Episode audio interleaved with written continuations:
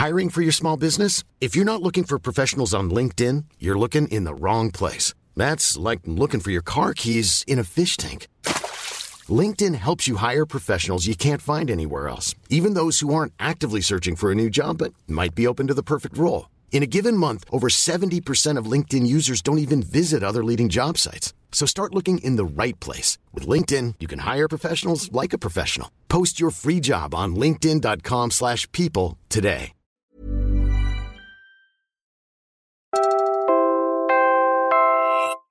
You're listening to Puma Podcast. Hi, I'm Carl Sayat, Puma Podcast. You're listening to Teka Teka News.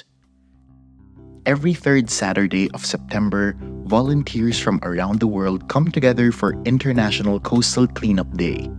The Philippines has constantly been ranked among the top participating countries, and we owe this growing empathy for our waters to the marine biologists and scientists who teach us the value of marine life. The late Dr. Miguel Fortes was one of these marine scientists whose work shined a light on nature's ordinary designs and revealed their extraordinary importance. In 2021, we had the honor of interviewing him for the podcast Climate Smart Fisheries. In this podcast, experts discuss Asia Pacific's marine ecosystems and how they protect us from climate change. We'll share a snippet of this conversation about seagrass. How does it sustain local communities? whether through food, livelihood, or disaster preparedness. Let's listen in. Seagrass makes up one of the most overlooked ecosystems in the world. And unlike colorful coral reefs or flashy sea creatures, seagrass seems so plain until you get to know more about it. We invited a blue carbon specialist to tell us what's so remarkable about seagrass. And don't worry, we will explain blue carbon later. I'm Miguel D. Fortes, a retired professor of marine science. I am collating all the world's communities of practice involving seagrass. Seagrass are flowering plants. We are very familiar with the kogun or shorter grasses. They really are like that. But basically, they complete their life history submerged in the sea especially in the shallow parts. Actually, seagrass exists all over the world, but the region with the most concentrated amount of seagrass species is Southeast Asia. In fact, you can find one third of the world's seagrass species in the Philippines. Despite its abundance in the country, many Filipinos cannot tell the difference between seagrass and the more popular seaweed, such as the eucheuma in the Kappaphycus species, which is eaten as a side dish along with grilled octopus, fish, and meat. So, what's the difference? Flowering plant, the seagrass. Seaweeds are not flowering plants. The two are entirely different. Mm-hmm. And if I may add, seaweeds are a form of algae. But seagrass have leaves, roots, and veins, and they even produce seeds. But Dr. Fortes, what are some other misconceptions that people may have about seagrass? That it is practically of no use. It's because it's not very attractive like the coral reef, not as useful as the mangrove. And then, of course, that seagrass has no relationship with the other ecosystems, with the coral reef and the mangroves. But in reality, it is the ecotone or the transition point, the link between the coral reef, the mangroves, and the seagrass because it is the middle ecosystem. Especially, seagrass is where most of the fish that we eat, the commercially important ones, that is where they spawn.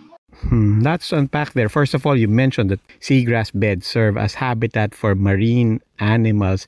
Tell us more about that as nursery especially, and on the surfaces of the seagrasses, there are so many organisms that grow, epiphytes, plants and animals. And these are the food of fish, of invertebrates, like urchins, even dugong turtle. So you have this as source of food, nursery. But you know, in a nursery, it's not just food that is being provided to you, it's also protection. One species of seagrass that we have very common in the Philippines is the taruktuk.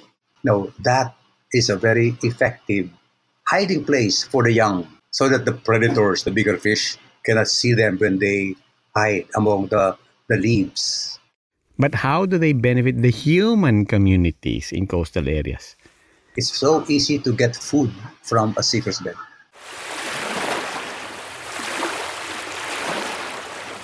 Early morning, in many places, you see many people go down to the beach, rocky shore at low tide with pails because they collect invertebrates, the juveniles, fish, seaweeds, shells. Whole family does that, and right there they have their breakfast. Breakfast of seaweed, of fish, of shells. And then in few places in Cebu, they make use of some species of seagrass in handicraft, which of course adds to their livelihood income.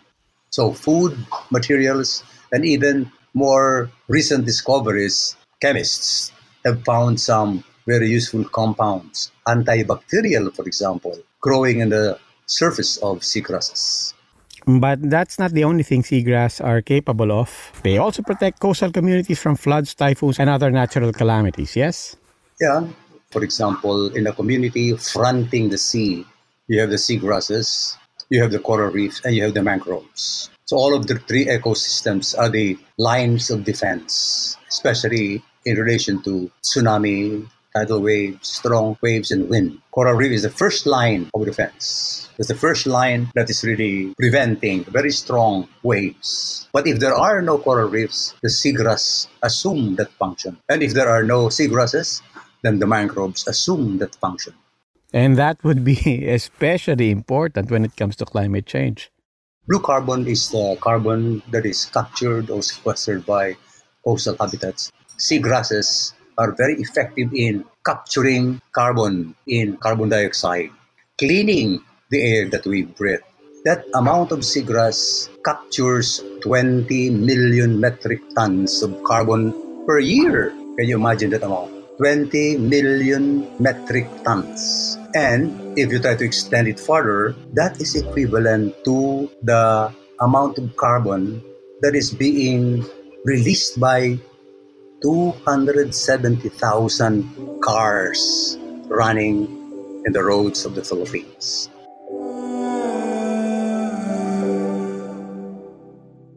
That's why seagrass is called the lungs of the sea because, like other plants, it absorbs carbon dioxide and releases oxygen into the environment, in this case, into the bodies of water where they thrive.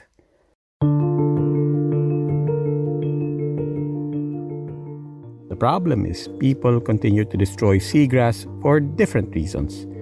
Every 30 minutes, we lose seagrass beds the size of a football field globally Resorts, households, and hotels keep dumping their laundry washings, for example. And the elements and chemicals in these flow to the sea in such large amounts they can kill fish and seagrass.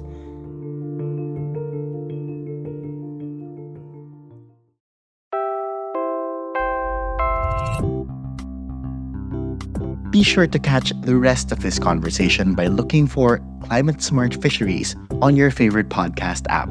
Climate Smart Fisheries is brought to you by RARE, a conservation NGO that supports local governments, national agencies, and communities in promoting climate resilience in coastal fisheries management.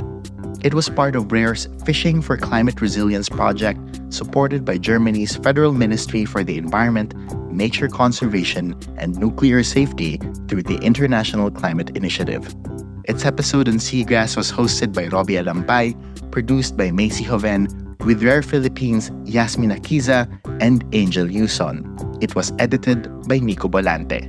And that was today's episode of Teka Teka News. Again, I'm Carl Sayat, Puma Podcast. This episode was produced by Marco Azurin.